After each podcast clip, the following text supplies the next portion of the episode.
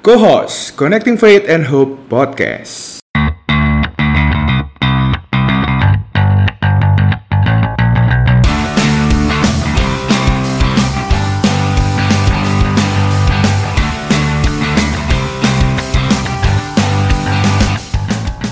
Dan kita juga lagi live ya, ini langsung live di IG kita, ini live perdana di YouTube ya, bukan di IG, di YouTube kita. Sudah ada tulisannya live sekarang, waduh asik tuh. Udah bisa live loh sekarang kita ya, ICP ya, keren. Oke, hadirin sekalian, waduh, teman-teman semuanya, boleh kita berikan tepuk tangan untuk Romo Joseph Susanto. Silakan Romo. Selamat malam, arek-arek Surabaya, apa kabare? Apa kabare? Mudah-mudahan saya saya semua. Dan saya yakin ini penontonnya bukan hanya yang dari Surabaya, tadi juga ada yang dari Jakarta saya rasa. Baik, eh, tanpa berpandang lebar lagi, seperti biasa, kalau kita mau berbicara tentang firman Tuhan, kita mau berbicara tentang yang ilahi, kita harus siapin dulu batin kita. Maka dari itu, saya mau Anda semua untuk hening sejenak, tutup mata Anda, katakan dalam hati Anda, utuslah rohmu ya Tuhan, dan jadi baru seluruh muka bumi. Utuslah rohmu ya Tuhan, dan jadi baru seluruh muka bumi. Baik, saudara-saudara terkasih, untuk mengawali sesi ini, saya mau membacakan dari halaman pertama dari buku saya yang judulnya adalah Ketika Salib Terasa Berat. Saya pernah menulis dalam salah satu sisi hidup saya, dalam perjalanan saya sebagai imam, saya pernah menulis seperti ini. Tuhanku yang baik, bila suatu saat nanti dalam perjalanan ini, ragaku sudah tidak mampu lagi untuk menahan beratnya salib ini. Bila nanti aku sudah terlalu lelah dalam segala usaha manusiawiku, hingga aku ingin beristirahat sejenak, izinkanlah aku meletakkan salib ini di pundakmu, walau sebentar saja. Berjanjilah bahwa engkau akan terus berjalan bersamaku. Namun jangan biarkan air mataku melunturkan semangat perjuanganku ini. Jangan biarkan luka-luka di sekujur tubuhku melemahkan langkah kakiku. Ku ingin seperti Bunda Maria yang mampu berkata, terjadilah padaku menurut kehendakmu. Saudara-saudara, ketika saya menulis buku ini, doa ini, itu bukan hasil karangan belaka, bukan hasil bisa-bisanya saya, tetapi kata-kata dari setiap kalimat yang ada dalam tulisan tadi adalah hasil dari pergulatan saya ketika salib saya sendiri terasa berat. Mungkin saya tidak perlu cerita lagi panjang lebar. Singkat cerita, saya anak ketiga dari lima bersaudara. Umur saya sekarang 40 tahun, 44 tahun, dan saya sekarang jadi anak yang pertama karena kakak-kakak saya dua-duanya meninggal karena kanker di usia ke-40. Saat itulah saya merasa hidup saya sangat amat berat karena saya waktu itu sedang di luar negeri. Dalam pergulatan saya, saya tidak mengerti jalan Tuhan. Saya buram, saya kecewa sama Tuhan, saya marah sama Tuhan. Tetapi ada satu hal saudara-saudaraku, bahwa saya mau percaya sama janji Tuhan. Meskipun saya waktu itu, ketika saya menulis kata-kata itu, saya berdoa doa itu, saya masih belum mengerti Tuhan mau membawa saya ke jalan yang mana. Itu sebagai pengantar kita dalam sesi saya. Saya akan berbagi screen, silakan teman-teman lihat uh, screen yang akan saya bagikan. Ini saya ambil dari salah satu seminar saya. Ketika salib terasa berat, trusting God when you don't understand. Saya mau mulai dari yang sederhana-sederhana aja. Waduh, sederhana kok begitu. Teman-teman uh, bisa lihat apa yang ada di layar. Bisa baca enggak? Mudah-mudahan bisa semua. Bacaannya adalah Eitis tele opisomu erkestai arnesasto auton kai aratoton stauron auto kat hemeran kat akoloteito moi. Saya jamin Anda bersama-sama saya 30 menit pasti langsung bisa baca kalimat ini. Buktinya sekarang saya mau buktiin. Silakan kita baca bareng-bareng. Lihat di layar. Eitis tele opisomu erkestai arnesaste auton kai aratoton stauron kat hemeran kai akolteisto moi. Saya yakin meskipun dalam bahasa Yunani ini sulit untuk dipahami, tetapi inilah yang menjadi identitas murid-murid Kristus. Ini adalah cuplikan dari ayat yang sangat terkenal yang menjadi identitas kita sebagai pengikut Kristus. Ini bahasa Indonesianya. Setiap orang yang mau mengikut aku, ia harus menyangkal dirinya, memikul salibnya setiap hari dan mengikut aku. Diambil dari Lukas bab 9 ayat 23. Saudara-saudara yang terkasih, kalau boleh sharing bahwa ayat inilah yang menjadi titik balik perjalanan hidup saya. Ketika saya hancur, jatuh, berantakan, saya tidak mengerti jalan Tuhan maunya membawa saya ke mana, saya tidak mengerti rencana Tuhan pada waktu itu. Ketika kakak saya meninggal karena kanker, kakak saya yang kedua meninggal karena kanker, bedanya cuma dua tahun, dua tahun, lalu dua tahun berikutnya badan saya ada masalah juga ketika saya usia ke-40. Waktu itu saya gelap, waktu itu saya hancur, tetapi saudara, ayat inilah yang menyelamatkan saya. Ayat inilah yang menjadi titik balik kehidupan saya. Selain ayat ini juga, saya berefleksikan tentang salib.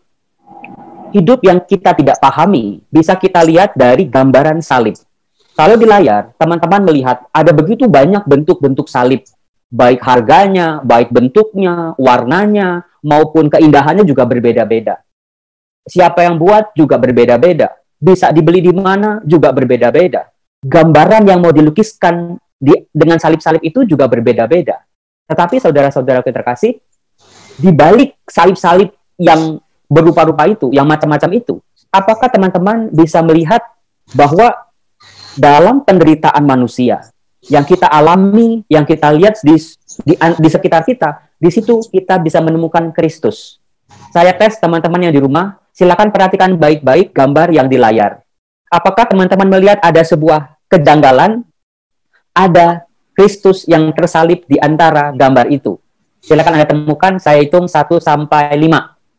1 2 Temukan di mana Kristus yang hadir di antara aneka macam penderitaan itu. 3 4 5. Baik. Di, di antara penderitaan-penderitaan itu hadir Kristus yang hadir di tengah-tengah kita. Ini kalau tadi di balik wajah Kristus yang menderita ini terselubung diselubungi oleh aneka macam penderitaan-penderitaan di dunia ini. Nah, ayat yang kedua yang juga menyembuhkan saya, yang pada akhirnya membuat saya sadar akan tugas saya sebagai orang beriman untuk memanggul salib, untuk tetap percaya pada Tuhan, adalah ayat ini. Bacaannya adalah Shema Israel Adonai Elohenu Adonai Echad. Ve'ahavta et Adonai Eloheka v'kol lebevka v'kol nefeshka v'kol meotka. Meskipun dalam bahasa Ibrani ini membingungkan. Tetapi saya yakin kalimat ini dalam bahasa Indonesia cukup kita kenal karena sering kali diulang-ulang oleh Yesus. Ini dia. Dengarlah hai Israel, Tuhan Allah kita adalah satu. Kasihilah Tuhan Allahmu dengan segenap hatimu, dengan segenap jiwamu, dan dengan segenap kekuatanmu. Jadi sejak dalam perjanjian lama, ada sebuah panggilan bagi orang beriman, kalau menjalani hidup harus dalam konteks mengasihi Allah. Mengasihi Allah bukan ketika semuanya serba lancar, bukan ketika semuanya itu serba enak, bukan ketika hidup kita itu penuh berkat yang tidak kekurangan sedikit pun. Tetapi dalam suka, duka, tangisan, tawa, air mata, maupun aneka macam pengalaman-pengalaman kita, kita diajak untuk mengasihi Allah. Seperti apa mengasihi Allah? Tadi, dengan segenap hati, tidak setengah-setengah, dengan segenap jiwa, dan dengan segenap kekuatan kita. Nah, ketika saya membaca dua ayat ini, saya semakin percaya pada janji Tuhan. Saya yakin bahwa kalau saya setia, kalau saya pikul salib saya ini dengan sebuah kesetiaan, dengan sebuah rasa percaya yang, yang tanpa batas, saya yakin saya bisa keluar sebagai pemenang. Nah, teman-temanku yang terkasih, ada satu trik dalam membaca kitab suci. Begini caranya. Tidak perlu, kalau kita pemula, tidak perlu baca dari kejadian sampai wahyu dulu. Tetapi yang terpenting adalah sebuah konsep bahwa kalau kita membaca kitab suci, kitab suci di depan kita, kitab suci ini bisa menjadi cermin hidup kita. Artinya, setiap kita baca kitab suci, kita lihat tokoh-tokoh yang diceritakan dalam kitab suci, sebetulnya kita sedang bercermin. Hidup kita sedang dibaca, hidup kita sedang ditelanjangi oleh Allah, supaya kita bisa melihat jati diri kita yang sesungguhnya. Nah, silakan teman-teman coba sendiri tokoh-tokoh dalam kitab suci atau kisah-kisah dalam kitab suci yang mana yang paling mencerminkan wajah kita masing-masing. Saya kasih beberapa bantuan, beberapa contoh seperti ini supaya teman-teman bisa mengerti apa yang saya pahami. Ternyata kalau kita buka kitab suci, dari kitab kejadian sampai kitab wahyu, itu ternyata tokoh-tokoh dalam kitab suci itu tidak ada, hampir tidak ada yang hidupnya itu enak dari awal sampai akhir. Tidak ada orang hebat dalam kitab suci yang sejak lahir, sejak muncul itu langsung hebat. Kabar gembiranya adalah tokoh-tokoh dalam kitab suci yang dikenang, yang dikenal sebagai orang hebat, sebagai bapak orang beriman, dengan penuh yang mempunyai iman yang teguh, ternyata mereka adalah orang-orang yang berhasil melewati rintangan-rintangan hidup mereka yang berat. Tokoh-tokoh misalnya seperti Abraham, Yusuf, Esau, Yakub, Musa, Naaman, Raja Daud, Yosef suami Maria, Yohanes Pembaptis, Naaman orang kusta, kemudian juga Zakheus, atau juga bahkan Yesus, Maria sekalipun. Mereka itu ketika hadir, dimunculkan dalam kitab suci, itu nggak langsung hebat. Mereka diminta oleh Tuhan untuk ikut berproses. Dan, dan dari kisah-kisah mereka, kita bisa melihat bahwa mereka itu punya kesamaan. Meskipun masalah-masalah yang mereka hadapi itu berbeda-beda, tetapi ada satu kesamaan di antara tokoh-tokoh ini, yaitu mereka tidak menyerah. Meskipun mereka tidak mengerti rencana dan kehendak Tuhan. Meskipun ketika mereka tetap mau percaya, tampaknya hidup mereka makin berat. Semakin mereka dekat sama Tuhan, semakin penderitaan mereka bertambah hebat. Nah, dari mereka ini kita bisa belajar teman-teman bahwa mereka dengan jatuh bangun mereka, dengan segala keterbatasan mereka, mereka tidak menyerah. Nah, dari sini, karena keterbatasan waktu, saya mau menceritakan beberapa tokoh saja. Kalau teman-teman tanya, tokoh mana dalam kitab suci yang sangat amat mencerminkan seorang hidup seorang Romo Yosef, yang hidupnya penuh dengan masalah, hidup saya penuh masalah. Uh, tadi sudah saya ceritakan di awal, keluarga saya tuh kayaknya tuh identik banget sama kanker. Kalau dengar kata kanker, saya langsung bergidik. Karena dalam perjalanan hidup saya, kanker ini udah kayak momok dalam kehidupan rumah rum, uh, keluarga kami. Kanker inilah yang seolah-olah merenggut semua kebahagiaan keluarga kami. Satu persatu orang-orang yang saya sayangi direnggut oleh kanker. Nah, ketika saya merasa hidup saya kok banyak banget masalahnya, penyakit, penyakit, penyakit, sakitnya itu lagi, itu lagi, itu lagi, dan selalu terulang. Saya ketika saya membaca tokoh kitab suci, saya menemukan wajah saya dalam pribadi ini, yaitu tokoh yang disebut Yusuf, anak Yakub. Teman-teman sadar nggak? Silakan uh, jawab sendiri dalam hati teman-teman. Ketika Yusuf punya 12 saudara, dia itu tidak disukai oleh saudara-saudaranya. Silakan jawab. Gara-gara apa coba? Yusuf dibenci oleh saudara-saudaranya gara-gara bapaknya si Yakub yang memberikan jubah maha indah kepada anaknya ini. Bayangin teman-teman, punya anak 12. Yang dikasih jubah maha indah cuma satu. Terus si anak ini yang pakai jubah itu jadi nggak disukai oleh saudara-saudaranya yang lain. Saya tanya, kalau si Yusuf ini tidak disukai oleh saudara-saudaranya, salah siapa? Coba. Apakah salah si Yusuf? Kalau mau salahin, salahin bapaknya. Bapaknya pilih kasih. Terus ketika Yusuf di bermimpi bahwa nanti akan benda-benda angkasa akan menyembah kepada dia, lalu ikatan-ikatan jerami saudara-saudaranya akan menyembah dia, lalu dia cerita kepada saudara-saudaranya, dan saudaranya makin gak suka sama dia, saya tanya, apakah itu salah Yusuf? Pasti bukan. Kalau mau salahin, salahin yang kasih mimpi. Nah, teman-teman yang terkasih, dari sini saya mulai menyadari, ternyata ada beberapa hal penderitaan dalam hidup kita itu bukan salah kita loh. Bukan salah kita. Kalau misalnya saya narkoba misalnya, lalu saya masuk penjara, itu salah saya. Tapi kasusnya Yusuf berbeda. Dia dibenci, itu bukan kesalahan dia. Ternyata kebencian dari saudara-saudaranya makin lama makin meni makin meninggi. Pada suatu ketika Yusuf datang, dia di mau dijual, mau dibunuh, lalu dijual ke Mesir. Bayangin saudara-saudara, kalau kita dijahatin sama orang lain, sama orang di jalanan yang kita tidak kenal, atau sama tetangga kita, mungkin kita cuma bisa batin, ih jahat amat tuh orang ya. Tetapi beda sekali kalau kita di, yang jahatin kita adalah saudara-saudara kita, orang-orang yang sedara dan sedaging dengan kita itu lain cerita. Itulah yang dialami oleh Yusuf. Bayangin, anak orang kaya, Yakub itu bapaknya anak orang kaya, anak kesayangan, sekarang dijual ke Mesir sebagai budak. Dia dijual kepada saudara-saudara Ismail. Jangan pernah bayangin dari tanah Kanaan ke Mesir itu naik bis atau naik kereta. Si pedagang itu naik keledai atau naik unta. Budak-budak yang telah dia beli itu diikat suruh jalan kaki Sebelum dijual itu kan jubahnya Yusuf itu kan diambil dulu sama saudaranya. Artinya Yusuf dalam keadaan telanjang.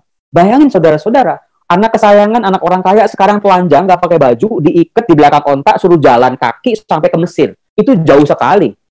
Bisa kita bayangkan kalau baca kitab suci, batinnya Yusuf dalam perjalanan itu, mungkin dia pernah bertanya, salahku apa? Salahku di mana? Nah, persis itu yang ada pertanyaan yang muncul dalam benak saya ketika masalah-masalah datang ke dalam hidup saya dan saya persis tidak mengerti apa rencana Tuhan buat hidup saya. Tuhan, saya udah sabar. Saya tetap mau percaya. Kok, kok lagi-lagi Tuhan mengambil orang-orang yang saya sayangi dalam keluarga saya. Kemudian saudara-saudara, akhirnya Yusuf kan dijual di rumah Potifar ya. Teman-teman pasti ingat kisahnya. Yusuf dijual di rumah Potifar. Yusuf diberkati oleh Tuhan sehingga rumah Potifar ini mendapat berkat. Tetapi ternyata jalan hidupnya Yusuf belum selesai.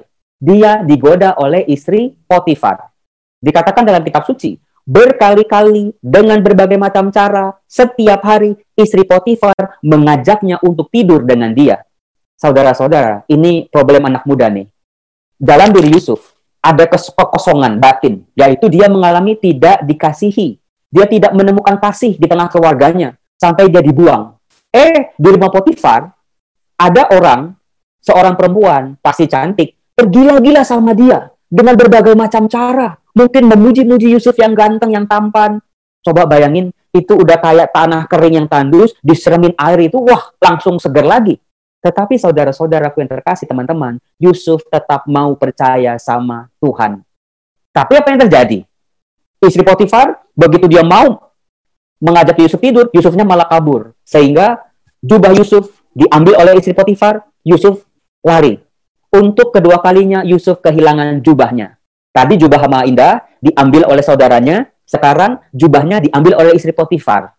Jubah inilah yang akan menjadi saksi palsu bahwa Yusuf sudah mati, bahwa Yusuflah yang memperkosa istri Potifar. Lagi-lagi Yusuf dipenjara karena difitnah oleh istri Potifar. Kalau tadi difitnah oleh saudara-saudaranya, sekarang dia dijual di, di Mesir, mau percaya sama Tuhan, sekarang malah masuk penjara karena difitnah memperkosa orang. Coba saudara-saudara, siapa yang tahan dengan keadaan kayak gitu? Lalu di dalam penjara, apa yang terjadi? Tiba-tiba ada dua pegawai dari Firaun dijebloskan ke dalam penjara karena dia mereka buat salah. Lalu oleh Yusuf, mereka berdua dibantu oleh Yusuf dengan mengartikan mimpi. Yusuf berpesan kepada mereka nih, nanti kalau kamu sudah bebas, ingat aku ya, aku di sini itu aku nggak salah. Aku di penjara tapi aku nggak salah sama sekali. Tetapi apa yang terjadi teman-teman? Begitu dibantu, begitu mereka dibebaskan dari penjara, dilupakan oleh orang yang telah dia bantu. Saudara-saudara, ketika kita di atas, itu banyak orang yang nempel sama kita. Banyak orang yang mencari-cari kita. Tetapi ketika kita sudah di bawah, silakan hitung dengan jari tangan, bahkan satu tangan, siapa yang masih bertahan di sekitar kita. Itulah sahabat kita. Sahabat yang sejati. Karena justru ketika kita jatuh, satu persatu orang akan meninggal tetapi kuncinya Yusuf tidak menyerah. Sampai pada akhirnya dia mampu menafsirkan mimpi dari Firaun, dia dikeluarkan dari penjara, diberkati oleh Tuhan, dan dipercaya oleh Firaun. Tetapi saudara-saudara, apakah Anda tahu bahwa keberhasilan atau akhir dari hidup Yusuf ini bukan berakhir ketika dia berkuasa di Mesir sebagai tangan kanan Firaun. Cerita belum selesai. Ketika si Yusuf ini sudah naik, sudah ada di atas, sudah berhasil, sekarang saudara-saudaranya nungsep di depan dia, kelaparan minta pertolongan. Tidak semua orang sanggup di situasi seperti ini. Akan balas dendam, akan membalas yang lebih sadis lagi, akan wah pokoknya mengungkapkan semua kemarahan kekesalan. Yusuf bergulat di sini. Dia dia dirinya itu bergulat apakah dia mau mengampuni saudara-saudaranya. Nah, ada satu ada satu kata kunci saudara-saudara ketika akhirnya Yusuf dia mengaku kepada saudara-saudaranya yang sudah ketakutan, akulah Yusuf yang kamu jual ke Mesir itu. Saudara-saudaranya kan ketakutan, takut Yusuf membalas dendam. Tetapi di sinilah titik kritis dari hidup Yusuf. Dia memaafkan saudara-saudaranya, dan dia melihat, dia berkata begini, kalau kalian tidak menjual saya ke Mesir, kalau kalian tidak menjadikan saya budak, saya tidak bisa membantu kalian di saat-saat seperti ini. Artinya, Yusuf mampu memaknai penderitaannya pada akhirnya Yusuf pada akhirnya Yusuf mampu mengerti pada akhirnya apa yang menjadi kehendak Tuhan. Jadi dari kisah Yusuf ini kita bisa kita bisa belajar dua hal saudara-saudara terkasih. Yang pertama adalah ketika hidup kita menjadi ketika kita banyak disakiti orang, ketika hidup kita itu menjadi berat oleh sakit penyakit, oleh kesulitan ekonomi, oleh berbagai macam penderitaan, oleh orang-orang yang menyakiti kita, kuncinya adalah pengampunan. Hanya dengan pengampunan kita akan pulih. Sebab kalau kisah Yusuf, dia tidak mengampuni saudara-saudaranya. Mungkin dia jadi orang hebat, tetapi dia masih dihantui oleh masa lalunya. Jadi yang pertama, yang paling penting, ketika salib terasa berat, kita tidak mengerti rencana Tuhan, pengampunan menjadi pintu masuk untuk mengerti rencana Tuhan. Lalu yang kedua, setelah berani mengampuni, berdamai dengan masa lalu, berdamai dengan penderitaan, berdamai dengan orang-orang yang menyakiti kita, di situ kita bisa menemukan rencana kehendak Tuhan. Itulah kisah Yusuf yang akhirnya dia keluar sebagai pemenang. Bukan sebagai penguasa di Mesir saja, tapi dia betul-betul jadi orang hebat. Nah, teman-teman, tokoh Yusuf inilah yang ketika saya membaca kitab suci, saya menemukan saya diserang oleh penyakit, saya tetap mau percaya. Kakak saya dipanggil Tuhan, saya tetap mau percaya. Papa saya dipanggil oleh Tuhan, saya tetap mau percaya. Waktu itu saya pernah bertanya, Tuhan, sampai kapan saya kuat? Sampai kapan penderitaan ini berakhir? Tetapi ketika membaca kisah Yusuf, akhirnya saya mencoba mengerti. Kalau saya setia, saya tetap percaya. I trust to God. I put my life in God's hand. I will be a winner in my life. Kalau saya percaya menjalani seluruh penderitaan ini, saya yakin saya akan keluar sebagai pemenang. Nah, itulah salah satu kisah Yusuf yang sangat menginspirasi hidup saya. Saya berharap teman-teman juga mungkin kisah hidupnya mirip-mirip dengan saya, silakan jadikan tokoh Yusuf sebagai pattern hidup kita. Kemudian, tokoh yang berikut yang mau saya perkenalkan kepada teman-teman. Itu ada misalnya, siapa ya yang menarik ya? Itu dulu deh. Nah, di sini salib. Salib itu dalam hidup orang beriman bisa bisa mempunyai dua makna. Yang pertama di gambar yang sebelah kiri kita bisa melihat Yesus Sementara gambar yang di sampingnya kita bisa melihat Tuhan Yesus yang sudah mengalahkan penderitaan, mengalahkan maut, menjadi seorang menjadi pribadi pemenang yang mengalahkan maut dan dosa. Nah, sekarang apa yang bisa membantu kita merubah salib dari penderitaan menjadi kemenangan kita. Ini tugas setiap orang beriman. Ketika kita mau percaya sama Tuhan, tetapi kita tidak mengerti apa yang menjadi rencana Tuhan. Bagaimana merubah salib dari penderitaan menjadi kemenangan. Mari kita simak saudara-saudara.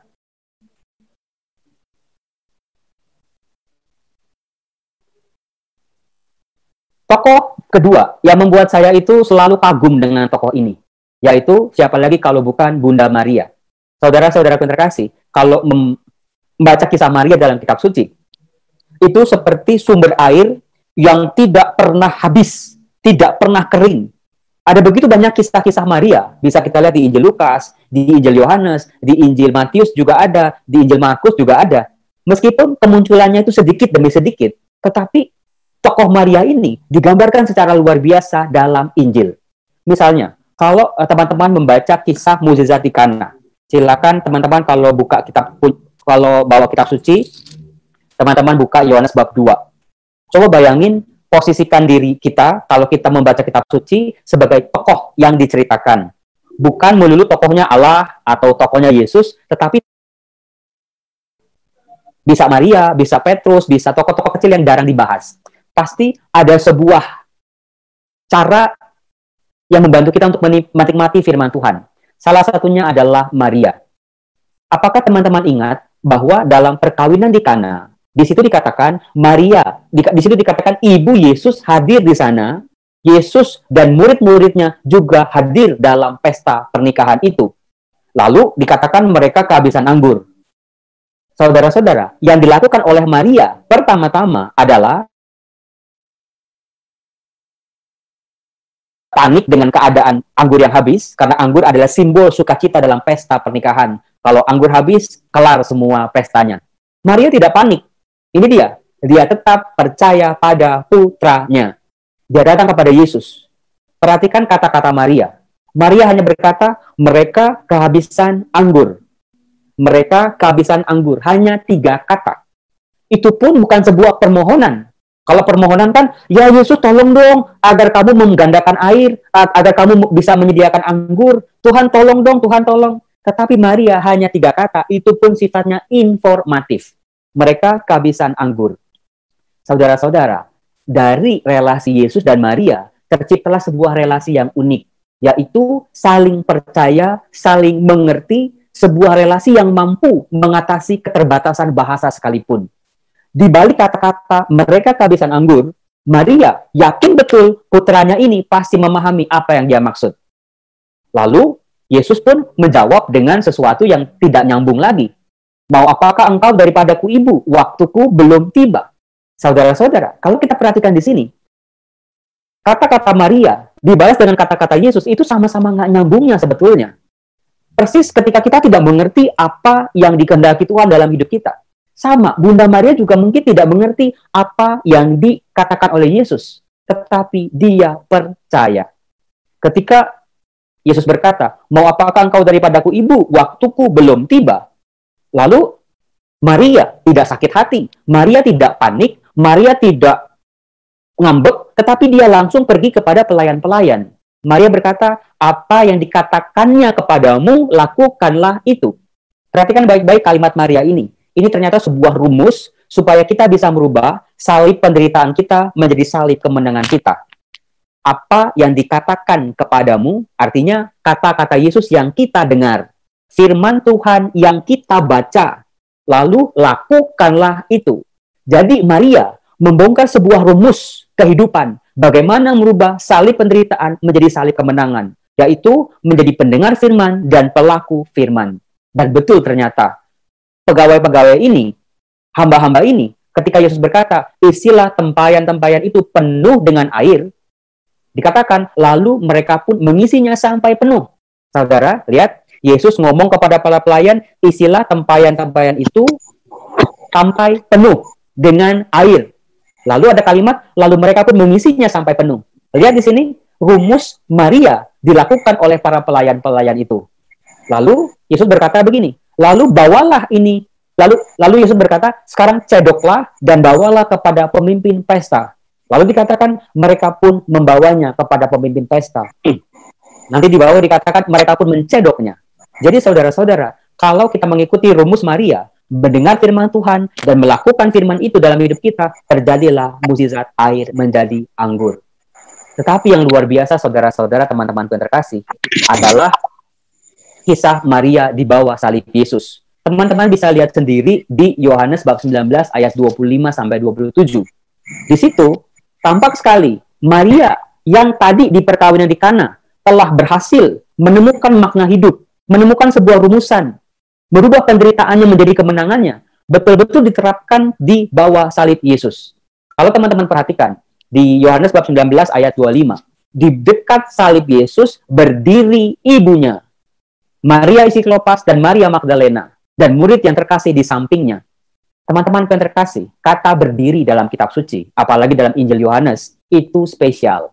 Kalau teman-teman buka Yohanes bab 18, di situ ternyata ada dua murid lain lagi yang digambarkan sedang berdiri. Yang pertama, kalau teman-teman buka Yohanes 18 ayat 5, di situ dikatakan begini, Yudas yang mengkhianati dia berdiri juga di situ. Jadi ketika Yudas mengkhianati Yesus, menjual Yesus kepada para imam-imam dan juga ahli-ahli tua-tua bangsa Yahudi, Yudas membawa pasukan-pasukan ke Taman Getsemani di mana Yesus berada, diceritakan Yudas berdiri di situ. Kita tahu Yudas akhirnya dia menjual mengkhianati gurunya. Lalu nanti di masih di Yohanes 18 di ayat 25. Teman-teman pasti kaget. Di sana dikatakan begini. Simon Petrus masih berdiri berdiam Nah, lo, Yudas berdiri, Petrus berdiri juga. Yudas gagal hancur, dia mengkhianati gurunya. Petrus dia menyangkal gurunya dan dia juga hancur. Tetapi Maria dikatakan dia berdiri di dekat salib Yesus. Artinya, saudara-saudara teman-teman muda, dengan kehadiran Maria di dekat salib Yesus itu bukan kayak dia nonton sinetron, bukan tanpa pergulatan yang berat, pergulatan Maria itu bisa disejajarkan dengan pergulatan Yudas dan juga Simon Petrus. Bagaimana kata berdiri itu mengungkapkan seseorang yang imannya yang kedekatannya yang relasinya dengan Yesus sedang diuji. Maria betul-betul sedang diuji. Mengapa? Mungkin eh, teman-teman masih muda. Kalau seorang ibu atau orang tua, dia melihat anaknya menderita. Mana ada ibu atau ayah yang baik yang tidak ikut menderita. Apalagi yang dilihat oleh Maria dari bawah salib, itu sebuah penderitaan yang sangat fatal dari putranya. Maria tahu Yesus itu anak baik. Maria tahu Yesus itu putra Allah. Maria mungkin diingatkan dengan peristiwa 33 tahun yang lalu. Salam hai engkau yang diberkati, Tuhan menyertai engkau. Maria mungkin bergejolak hatinya melihat penderitaan putranya. Mana katanya anak Allah kok disalib sebagai seorang penjahat. Maria tahu persis bahwa Yesus itu sering bantu orang. Yang sakit disembuhkan, yang lapar dikasih makan, yang lumpuh di, di, di, di, dibuat sembuh, yang buta dibuat melihat, yang tuli dibuat mendengar. Tetapi apa yang diterima oleh Yesus putranya ini? Orang-orang hanya berteriak, salibkan dia, salibkan dia, salibkan dia. Bayangin, ibu mana yang kuat di situ? Bisa dibayangkan Maria mungkin bisa pingsan-pingsan, dia nangis-nangis, dia teriak-teriak, dia guling-guling, mungkin bisa. Kalau dia mau mengikuti penderitaannya, kalau dia mau mengikuti suara hatinya atau mengikuti apa yang menjadi gejolak hatinya. Tetapi bayangkan saudara-saudara teman-teman, kalau Maria sampai ngamuk-ngamuk, sampai ngamuk histeris, sampai pingsan-pingsan, Yesus yang sedang tersalib, melihat ibunya yang seperti itu, berat nggak buat Yesus? Tambah berat pasti. Tetapi Maria, di balik berdirinya Maria, ada sebuah pengorbanan seorang ibu. Meskipun saat itu sulit buat Maria untuk memahami, tetapi dia masih mau percaya pada kehendak Bapa. Dia mau percaya pada putranya ini.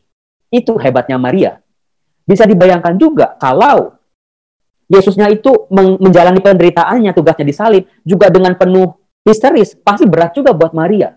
Yesus di atas salib, dia berkata kepada muridnya, Ibu ini anakmu, anakku ini ibumu.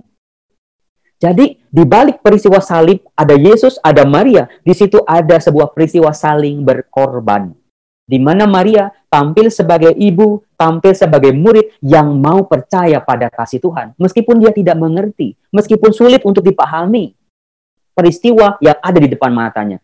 Nah, saudara-saudara, begitu Yesus wafat, Maria tetap tegar berdiri, dia keluar sebagai pemenang.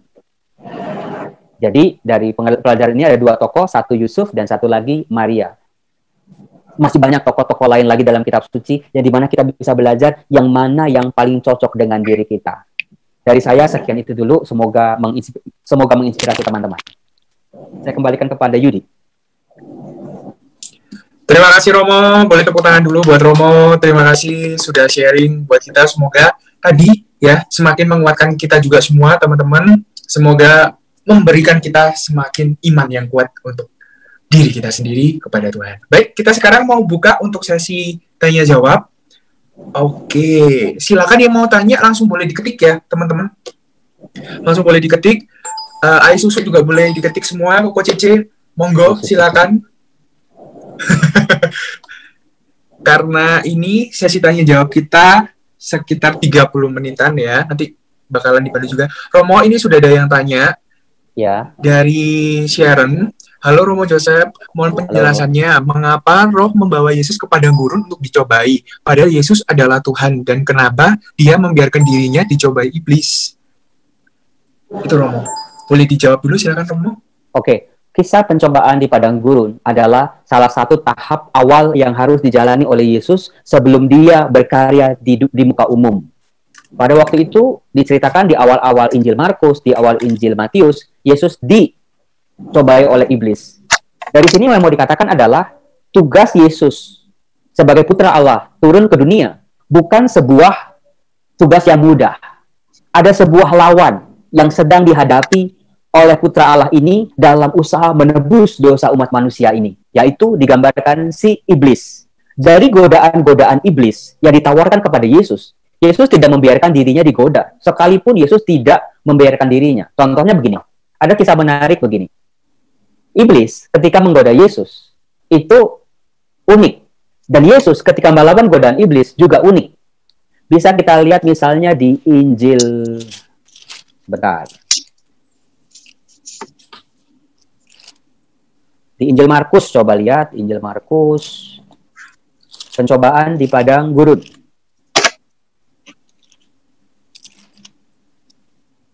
Oke, pada waktu Yesus digoda oleh iblis, misalnya merubah air, uh, merubah batu menjadi roti. Lalu Yesus coba, silakan teman-teman lihat, perhatikan senjatanya Yesus untuk menangkal iblis ini. Yesus selalu ber- berkata, ada tertulis, manusia hidup bukan dari roti saja, tetapi dari firman yang keluar dari mulut Allah. Senjatanya Yesus adalah kitab suci. Yesus sedang mengutip kitab ulangan. Lalu, begitu digoda, eh, godaan-godaan iblis itu mencerminkan hambatan-hambatan atau godaan-godaan yang akan dihadapi Yesus dalam dalam seluruh rencana dalam dalam seluruh karya penyelamatannya sampai nanti wafat di salib. Salah satunya tadi adalah makanan. Lalu yang kedua adalah disuruh turun dari uh, dari hubungan bait Allah. Nah, di situ juga bagaimana Yesus di, digoda untuk menunjukkan siapa identitasnya sebagai anak Allah, tetapi justru Yesus tidak mau menghindari hal itu. Dia mau sungguh-sungguh menampilkan dirinya sebagai manusia seutuhnya sama seperti kita yang pada akhirnya mampu melewati godaan tersebut. Demikian juga dengan godaan godaan-godaan yang lain. Jadi yang bisa saya katakan itu, Yesus tidak membiarkan diri digoda oleh iblis, tetapi di balik godaan iblis itu adalah sebuah ekstra atau sebuah ringkasan di awal apa yang akan dialami oleh Yesus dalam proses penyelamatannya kepada umat manusia. Itu aja yang bisa saya jawab. Selanjutnya ada pertanyaan dari Ci Aurora Aurelia, itu Romo, jadi saya kurang paham. Untuk uh, berdirinya Bunda Maria dengan Petrus dan juga Yudas, itu bedanya Bunda Maria menang dan nggak menyerahkan Romo. Ya.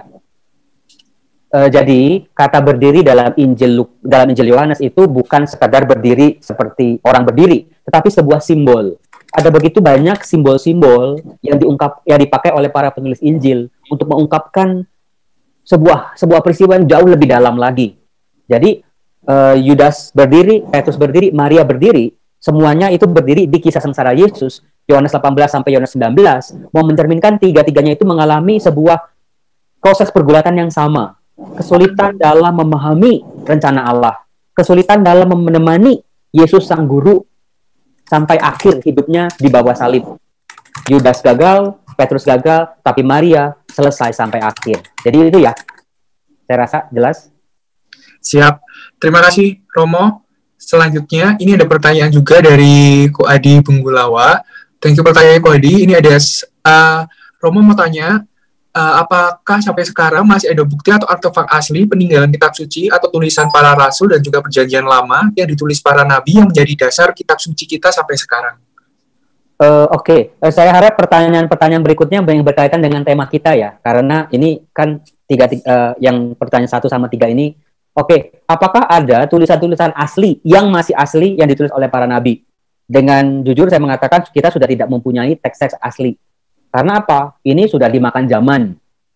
Tulisan-tulisan para nabi ataupun tulisan-tulisan dalam teks-teks kitab suci yang lain itu ditulis waktu itu antara di kertas papirus yang sangat mudah hancur dimakan zaman. Ini kita berbicara soal rentang waktu yang ribuan tahun. Bukan setahun, dua tahun, sehari, dua hari, tapi ratusan atau ribuan tahun sebelum hari ini jadi yang namanya kulit binatang atau kulit hewan yang dipakai untuk menulis itu pun punya masanya. Dalam beberapa waktu pasti hancur juga. Apalagi kalau ada peperangan atau kena hujan atau kena panas atau kena jamur pasti hancur. Yang kita punya adalah teks-teks salinan. Tetapi percayalah saudara-saudaraku, meskipun tidak menutup diri terhadap human error ketika menulis, ketika menyalin teks-teks asli, tetapi orang-orang Yahudi dalam perjanjian lama maupun perjanjian baru akan sangat konsentrasi, akan sangat berusaha dengan usaha yang keras untuk menyalin untuk menyalin teks-teks kitab suci mereka sebaik-baik mungkin, semirip mungkin dengan yang asli. Waktu itu kan belum ada mesin cetak, belum ada mesin fotokopi, semuanya ditulis oleh tangan. Belum ada lampu, tidak ada tipek, ditulisnya pun pakai pakai pena, pakai tinta yang ala kadarnya, dengan media yang ala kadarnya juga, pasti tidak mudah. Yang kita miliki, yang masih awet itu adalah teks gulungan kumran yang namanya awet yang masih bentuknya masih kelihatan itu itu pun sudah hancur di sana sini. Karena teks kumbran itu disimpan di gua-gua selama puluhan tahun bahkan ratusan tahun. Seawet-awetnya pasti juga kemakan zaman juga gitu. Siap terima kasih Romo selanjutnya ini uh, ada pertanyaan lagi juga dari Ci Sharon uh, Romo mohon maaf nanya lagi bagaimana cara kita melakukan discernment untuk Discernment. memilih jalan keluar yang sesuai kehendak Tuhan. Karena biasanya di tengah masalah orang tidak bisa berpikir jernih. Apakah ada tips-tipsnya yang bisa dibagi, Romo? Terima kasih. Baik, eh, discernment, pembedaan. Kita harus betul-betul bisa membedakan. Ini pertanyaan bagus ini. Karena sering kali ketika kita kalut, ketika kita panik, nggak tahu harus berbuat apa, didesak sana dan sini, kita sering kali berpikir pendek. Kita cepat mengambil keputusan yang cepat, tidak dipertimbangkan matang-matang. Sebuah discernment, lakukanlah discernment atau pembedaan roh dalam doa. Tidak bisa discernment dilakukan di luar doa. Artinya, discernment butuh keheningan, butuh tuntunan Tuhan, bisa bantu doa apa dimulai dengan doa Tuhan tolonglah aku untuk berani memutuskan apa yang menjadi keputusan yang harus aku pilih jadi nggak nggak instan nggak langsung tunjuk-tunjuk seperti itu biasanya ada beberapa petunjuk dalam discernment yang pertama kita harus bisa membedakan yang mana dari roh baik yang mana dari roh yang tidak baik atau roh jahat biasanya cara kerja roh jahat itu begini awalnya itu enak ketika jalanin masih enak tetapi nggak ada sukacita ketika jalanin. Meskipun enak, tetapi nggak ada sukacita. Ada rasa bersalah dari suara hati kita. Dan nanti akhirnya buah dari tindakan itu nggak enak. Itu biasanya dari roh jahat. Jadi ketika kita jalanin itu, tetapi ada rasa bersalah, ada rasa nggak enak, itu mungkin dari roh jahat. Tapi kalau roh baik, mungkin awalnya itu nggak enak. Kita, kita disuruh berkorban, kita disuruh berjuang, disuruh bertahan, itu mungkin nggak enak. Tetapi ketika kita jalanin, bisa enak, bisa nggak enak. Tetapi entah enak maupun nggak enak, ada sukacita dalam hati kita ketika jalanin. Meskipun nggak enak, tapi ada sukacita tanpa rasa bersalah. Dan akhirnya buahnya nanti itu baik. Jadi itu dua cara kerja roh, roh baik itu tadi saya bilang di awal mungkin nggak enak, mungkin nggak enak. Di tengah-tengah mungkin bisa enak, bisa nggak enak, tapi ada sukacita di dalam hati. Nggak ada rasa bersalah, nggak ada rasa beban, tapi di akhir ada sukacita dan buahnya baik. Sementara eh, roh jahat itu awalnya enak, jalaninnya bisa enak, bisa nggak enak, tapi rasa ada rasa tertekan, rasa bersalah. Contoh begini, kita dililit hutang, kita tagihan kartu kreditnya numpuk, terus ada godaan, udah kor- korupsi aja uang kantor, lihat, wah gampang nih, nggak ada yang lihat, nggak ada yang tahu juga, kita ambil uang kantor, meskipun kita bisa membayar cicilan-cicilan, meskipun masalah kita seolah-olah selesai, tapi ada rasa bersalah dalam diri kita. Terus di terus menerus ke mana pun kita pergi, kita harus terus menerus dihantui rasa bersalah. Nah nanti ketika ketahuan kita masuk penjara, nah, itu dia. Tapi kalau roh baik sebaliknya, itu tadi jawaban saya. Mudah-mudahan membantu. Terima kasih, Romo. Ini mungkin ada uh, Cikatika juga tanya, tapi kayaknya hampir sama sih Romo. Bagaimana supaya tetap ada damai sejahtera ketika salib terasa berat? Kayaknya hampir sama dengan penjelasannya Romo tadi ya. Dari awal, jadi butuh berjuang. eh, kita harus punya kepercayaan tanpa batas pada kasih, pada janji Allah. Kalau kita udah nggak percaya sama janji Allah, ya mudah sekali kita itu eh, hancur dalam perjuangan. Jadi begini, kalau misalnya saya dari Jakarta mau jalan pakai mobil menuju Surabaya, saya belum pernah ke Surabaya misalnya, saya nggak tahu tujuan saya itu di mana. Itu jalannya berat sekali. Saya bisa nyasar-nyasar, saya bisa muter balik bahkan, atau saya bisa kok nggak ketemu-temu, nggak nyampe-nyampe, udahlah balik lagi aja. Tapi kalau saya tahu tujuan saya Surabaya, paroki Yakobus, alamatnya jelas, orang yang saya mau temui jelas, ada petanya, ada GPS-nya, itu jalanannya juga semangat. Itulah janji Allah. Ada sebuah akhir garis finish dari seluruh perjuangan kita. Percaya saja Allah tidak akan mencobai kita melebihi apa yang menjadi kemampuan kita. Tanamkan itu baik-baik di dalam kepala kita bahwa kalau kita setia terhadap seluruh penderitaan ini, kita akan keluar sebagai pemenang. Itu jawaban saya. Siap, terima kasih Romo. Selanjutnya, ini ada yang tanya anonim. "Ah, kalau Tuhan baik, kenapa harus ada penderitaan ya Romo? Apa tujuannya penderitaan? Apakah selamanya manusia punya kehendak bebas dunia? Ah, nggak bisa damai seperti yang terjadi pada Yusuf. Oke, begini. Fakta tentang penderitaan. Teman-teman harus lihat ketika Allah menciptakan manusia, Adam dan Hawa, Allah meletakkan mereka di sebuah taman yang namanya Firdaus.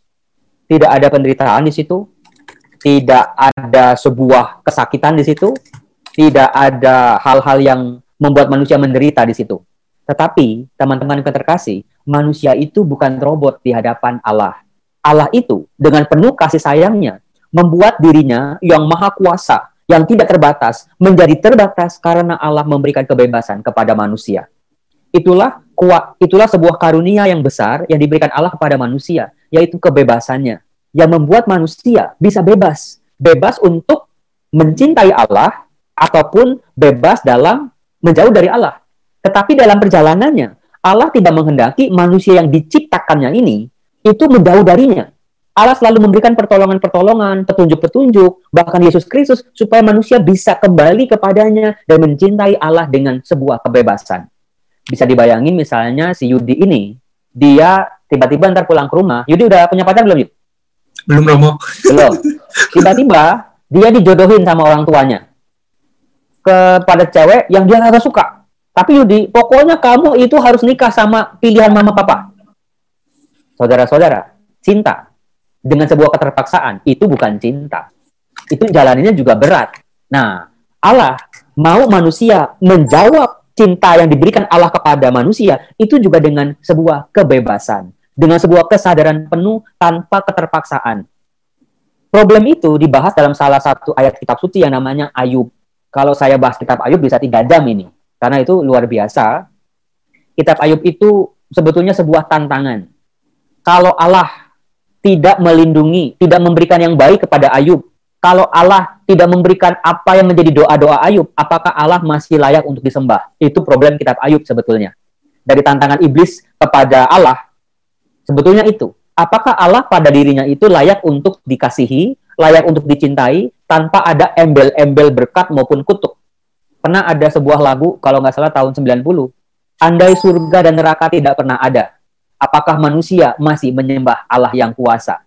Coba teman-teman silakan uh, jawab sendiri. Kalau di surga sama neraka tuh nggak ada, masih mau ke gereja nggak? Masih mau berdoa sama Tuhan nggak? Masih mau percaya sama Tuhan nggak? Nah itu yang mau dibahas dalam kitab Ayub. Kalau Allah tidak menghukum atau tidak memberi berkat kepada Ayub, Ayub itu masih mencintai Allah nggak sebagai pribadi? Contoh misalnya lagi-lagi Airin deh.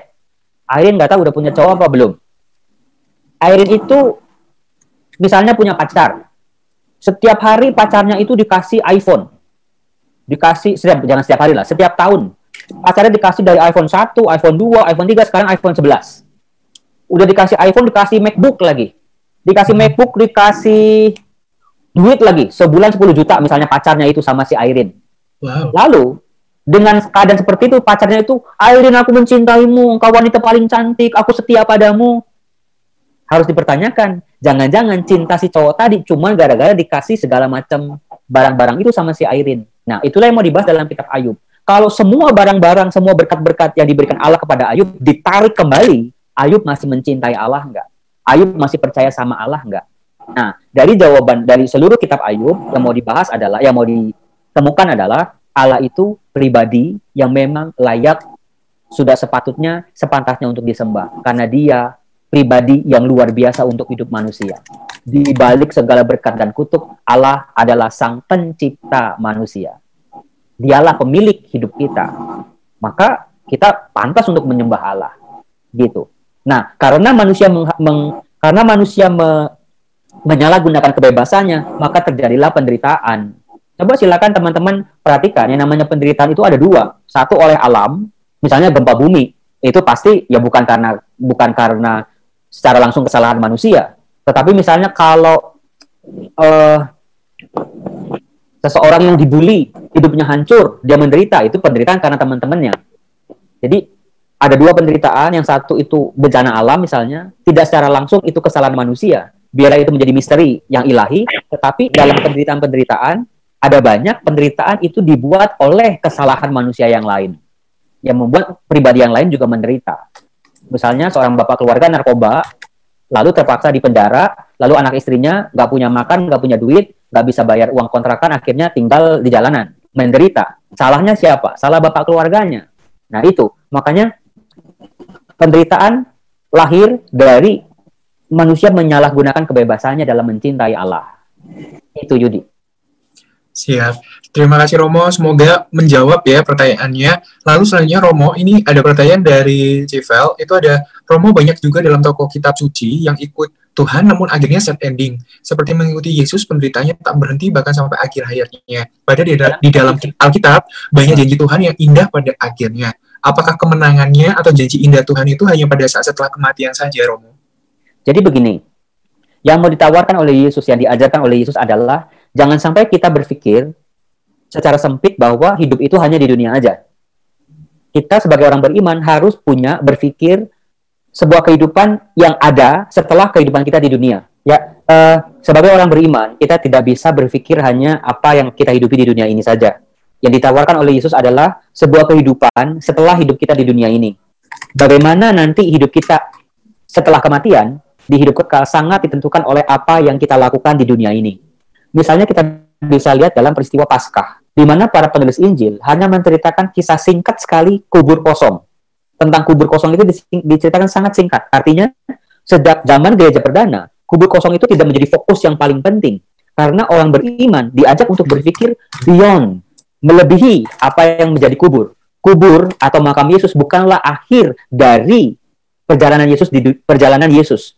Bahwa ada kehidupan yang ditempuh oleh Yesus, dimasuki oleh Yesus setelah dia wafat, yaitu sebuah kebangkitan yang disebut dengan kerajaan Allah, yang disebut juga dengan rumah Bapa atau surga, Nah, dari situ, kalau kita lihat tokoh-tokoh dalam kitab suci, meskipun dia akhir hidupnya menderita, tetapi sudut pandang kitab suci itu tidak hanya apa yang ada di dunia ini, tetapi betul-betul kehidupan yang akan datang.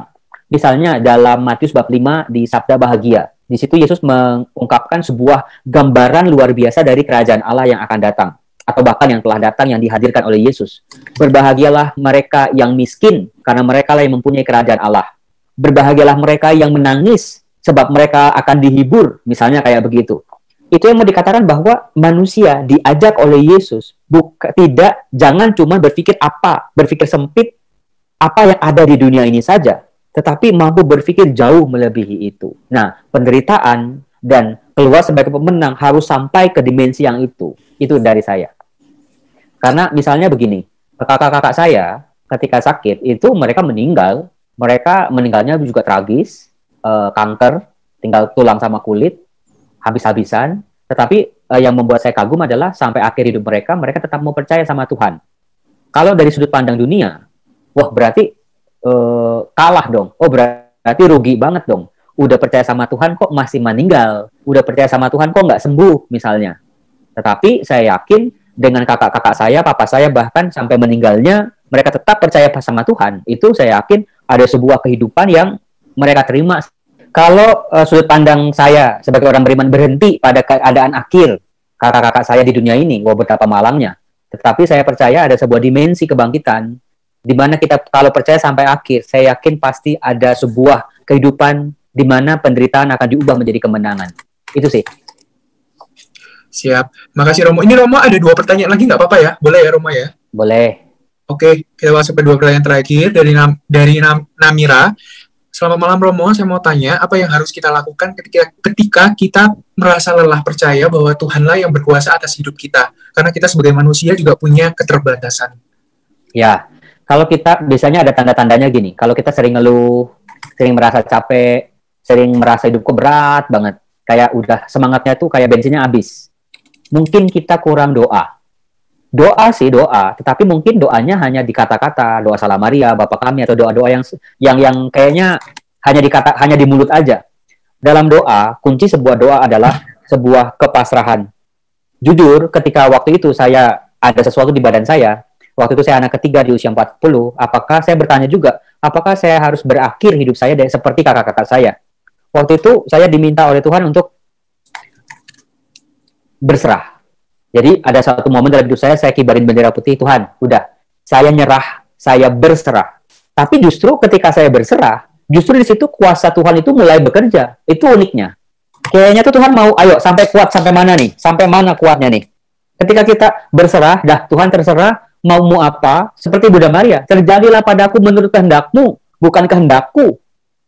Di situ karya Tuhan baru bekerja. Ketika kita tuh udah sampai mentok, udah give up, uh, kibar bendera putih, dan terserah sekarang Tuhan sekarapmu Tuhan mau ngapain hidupku mau akhir sampai di sini atau mau 10 tahun lagi 100 tahun lagi terserah justru di situ ketika kita tidak try too hard kita tidak berpikir terlalu keras tidak berusaha terlalu keras terhadap hidup kita untuk menghadap untuk mengalahkan penderitaan itu justru di situ karya Tuhan mulai bekerja di mana kita mulai menerima penderitaan itu sebagai bagian hidup kita sebagai salah satu jalan Tuhan yang membentuk hidup kita di situ Tuhan bis, uh, karya Tuhan biasanya mulai bekerja dalam diri kita. Itu sih. Berserah. Jawabannya berserah. Berserah bukan pasrah ya. Berserah itu Tuhan berkati seluruh usahaku, semuanya aku berikan kepadamu, mau hasilnya kayak gimana, aku akan jalanin. Itu berserah. Bukannya pasrah. Amin. Baik, semoga menjawab ya untuk Cina Mira. Selanjutnya, terakhir Romo, ini dari Livi. Uh, Romo, saya mau bertanya. Romo tadi menjelaskan jika roh baik menunjukkan kalau di awal nggak enak. Di tengah perjalanan bisa enak, bisa nggak enak. Berarti proses masih nggak enak. Berarti jika kita sedang mengerjakan suatu proyek misalnya, banyak rintangan, lalu ada orang berkata, kalau jalanmu berliku, berarti nggak dikasih jalan sama Tuhan, tapi kita yang menjalani tetap, tetap senang Romo, tapi dapat tentangan dari orang sekitar. Nah, kalau menurut Romo, ini roh baik apa roh jahat ya Romo? Kalau dalam hatimu ada sukacita ketika kamu menjalani itu, karena kamu merasa benar, kamu berjalan di jalan yang benar, dan kamu yakin dan percaya suara hati berkata itu benar, meskipun ada banyak rintangan dan jalan berliku, jalanin. Gitu, tanpa ada sebuah rasa bersalah. Tapi ketika ada rasa bersalah itu muncul, bisa juga lihat komunitas. Peran komunitas juga sangat penting. Keluarga, kelompok sel, kelompok uh, kelompok doa. Kalau ada orang, satu dua orang menasihati kepada kita, kamu perbaiki, uh, kamu mungkin uh, coba perbaiki dirimu misalnya itu juga bisa suara Tuhan juga bekerja dalam diri teman-teman kita juga. Jadi bukan kita yang merasa benar menutup diri terhadap suara-suara orang, tapi suara Tuhan juga bisa bekerja dalam diri orang-orang lain di sekitar kita. Gitu. Tidak semua orang yang tidak semua kata-kata orang uh, harus kita dengerin. Ini penting juga nih. Hmm. Pilihlah orang yang bijak, pilihlah orang yang kepadanya kita percaya. Nggak perlu seribu orang itu nasihatin kita, kita dengerin semua. Kadang bikin pusing. Cari orang yang paling kamu percaya yang paling kenal dirimu. Ketika dia berkata-kata bisa membantu kita untuk mempertimbangkan. Gitu sih yang buat saya yang dari saya. Terima kasih buat teman-teman yang udah hadir, yang udah ikut. Semoga hari ini bisa menjadi berkat buat teman-teman semua. Dan salam kenal juga buat teman-teman yang baru join, yang baru tahu tentang YCP. Aku Yudi Susanto. Terima kasih. Bye bye.